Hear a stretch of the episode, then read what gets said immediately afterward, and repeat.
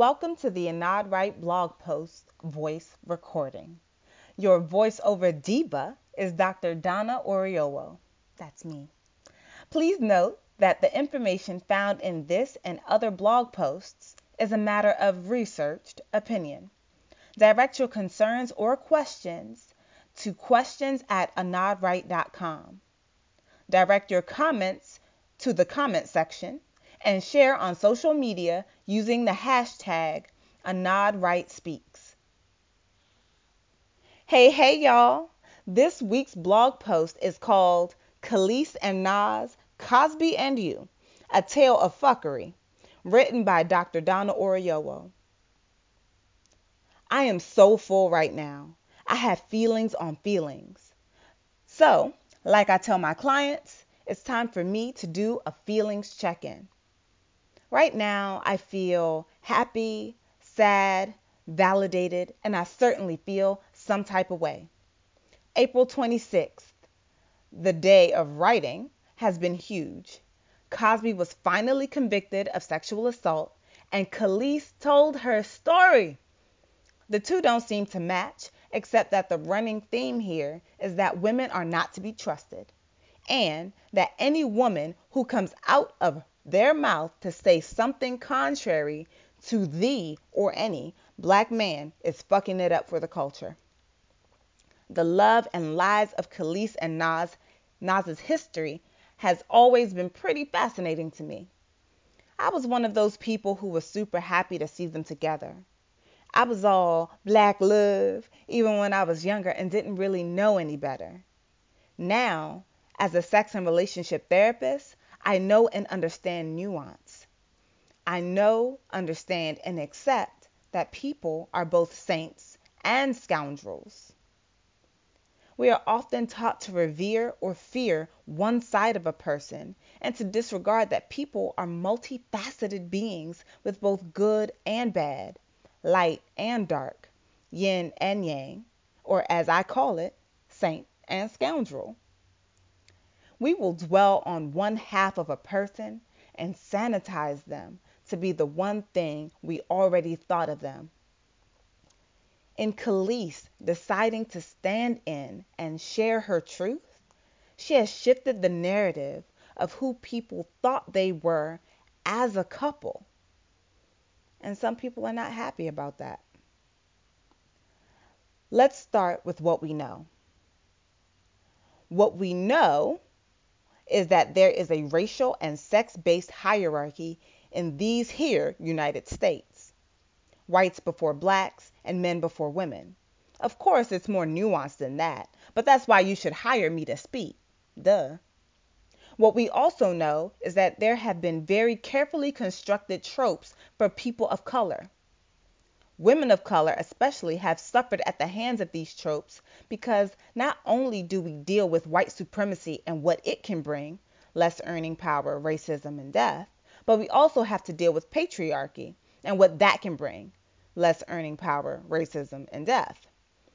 I have been of the mind that black women are secretly the most feared minority population.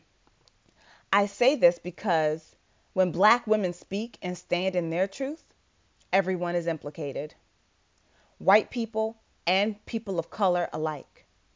There seems to be a vested interest in silencing the stories of black women because in those stories, who is free from blame?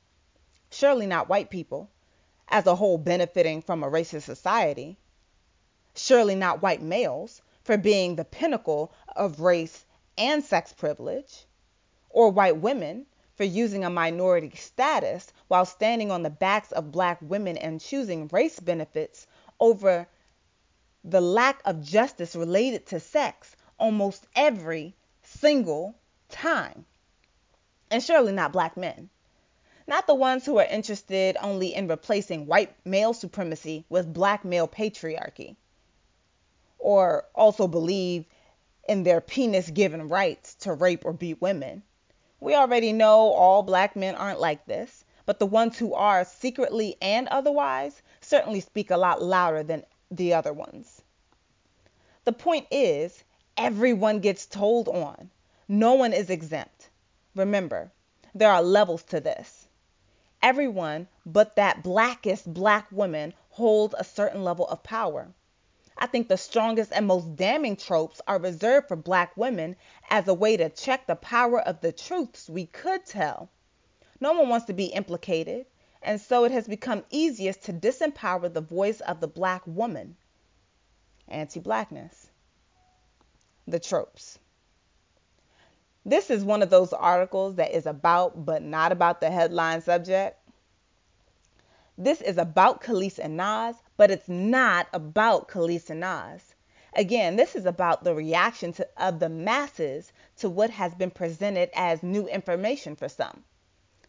Black women have been called and have had to deal with the tropes of the angry black woman, the crazy over emotional woman, the gold digger, and of course the sexual tropes they derived from the mammy, Jezebel, and Sapphire. If you listen to the account that Kelis gives in her interview with Hollywood Unlocked, you will hear that many of these tropes were more than present and accounted for. She was called crazy and emotionally unstable at points. She has been called angry and bitter, and she has been called a gold digger. These tropes have been used to discredit and silence her. But like I said, this is about, but not about that. Where I want to focus again is on how we perceive women who tell their truth when that truth is in opposition to what we want to hear and contradicts the silencing tropes. We, black people, have been given the duty to protect our own. Black women have certainly taken up that mantle to make sure that they are the first ones to defend and love and be a safe harbor too. Even when they are being abused physically, mentally, sexually, or otherwise at home by other black folk.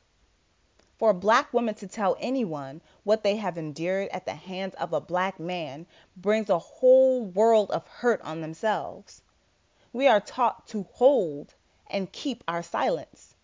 We are taught and told that racism we experience is enough of a battle to fight without also fighting sexism. We have been told to wait our turn, while black male liberation is secured.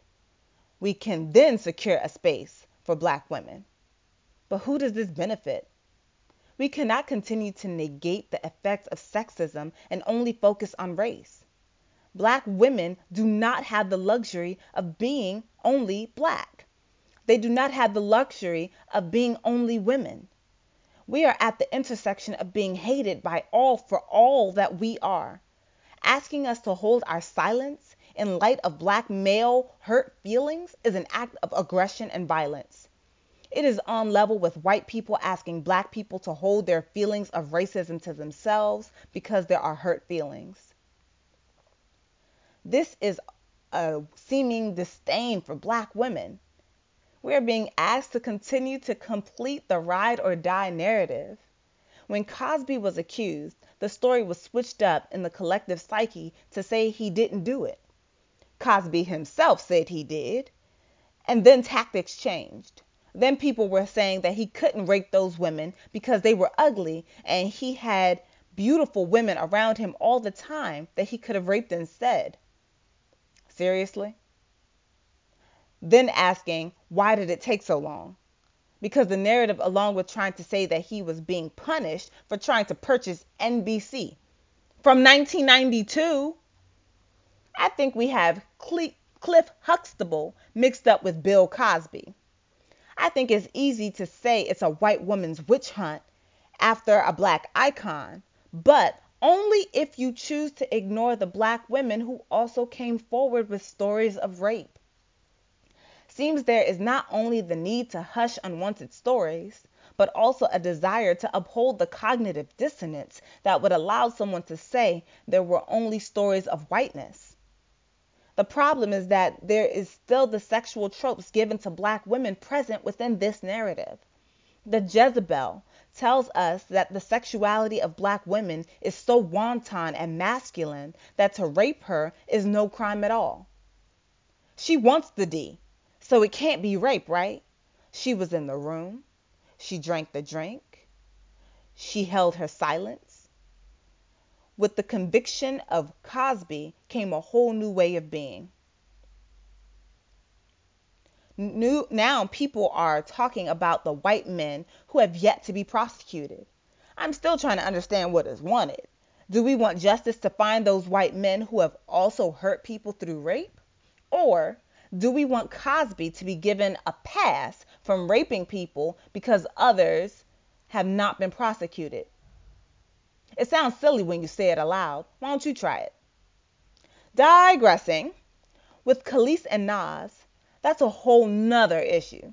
It takes us deeper into the into these tropes and their derivatives. The mammy, the Jezebel, and the sapphire. The mammy and the sapphire give way to the matriarch. To have a matriarch is concluded that this neck moving, eye rolling, emasculating woman has chased her man out of the house and has been angry and bitter ever since. We have grown on the teat of what the masses think about black people. We see the narratives play out on TV, in movies, etc. So much so that all Nas has to do is say Kelis is bitter or angry or hurt to be alone. All he has to do is bring to question her emotional stability, invoke the tropes. The people will eat that shit up because we have cast women in the role of being unable to have higher thinking functions in favor of the emotions which have to rule to be the detriment of everything. We have cast black women into the role of chasing men away for being unreasonable and emasculating. Some people will have made up their minds about what Kelis is saying before they hear it, if only because there is a formula that has been given about how you should think of a black woman who would not be the ride or die for the man she was once with. There's already a way of thinking about black women who would spill all the damn tea, including physical abuse mint, part time Father Gray, dictating from the sidelines with lavender, and questioning his mental stability Rooibos. I don't even know if I said that right.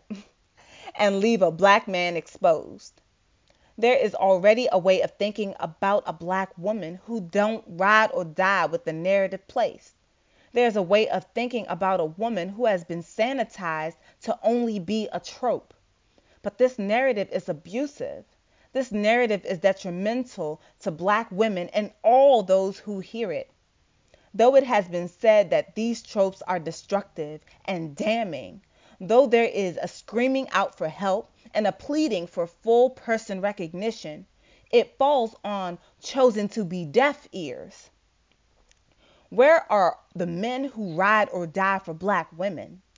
The ones who hear hashtag say her name and actually correct their friends and family? For your consideration. Getting better as a community, both in black communities and out, does not happen in siloed silence. We have been asking white people to acknowledge and check their privilege. We must also do the same within. Black men must acknowledge and check their privilege. As a community, we need to look at the traditions and narratives we have upheld as the capital T truth in our community. Keeping our mouths shut, blind support of everybody who is black, favoring men over women as leaders whose legacy can never be up for question and true evaluation. In other words, the ride or die narrative and mentality needs to be questioned because this way of thinking is killing the women who have to uphold it. We cannot talk about our experience of white supremacy hurting us while ignoring how patriarchy in the black community does the same. So many women come in to therapy with me to talk about the hurts that they have received from the people in their lives. They have been told, and it has been repeated, that those hurts don't matter in the grand scheme of things. When do they get to acknowledge and be allowed to stand in their truth with the whole community? When do we validate that there are uncles who little girls fear to greet in their own homes? When do we say that we cannot ride for a family that would rather we die than tell our truth. Kelis told her truth, and some people would villainize her for it. Cosby is convicted on the word of those who also told their truth, but there is a choice to ignore the pain of those women. Instead of being scared, maybe we should learn to accept and be liberated, liberated by the truths told. Hit it with the Michael Jackson and look at the human in the mirror. Ask yourself why you are so resistant to people standing in their truth and being convicted for their wrongdoings. Why does it niggle you in the back of your mind? Why does it cause you to feel discomfort? What are you worried about? I, for one, will not allow male fragility or white fragility to make me hold my tongue or pause my steps. I will always make a space for black women who need their stories told. We have been silent for long enough. We are only asking to be believed and protected and loved and cherished in the same way we do for you, and in the same way you love, protect, and cherish yourself. Getting on my schedule has never been easier. Therapy, coaching, speaking events, and more. AnnodRight.com or Calendly slash AnnodRight. Thanks for listening to today's voiceover blog post. Like I said, comments below, questions and concerns to the email. Have a great day.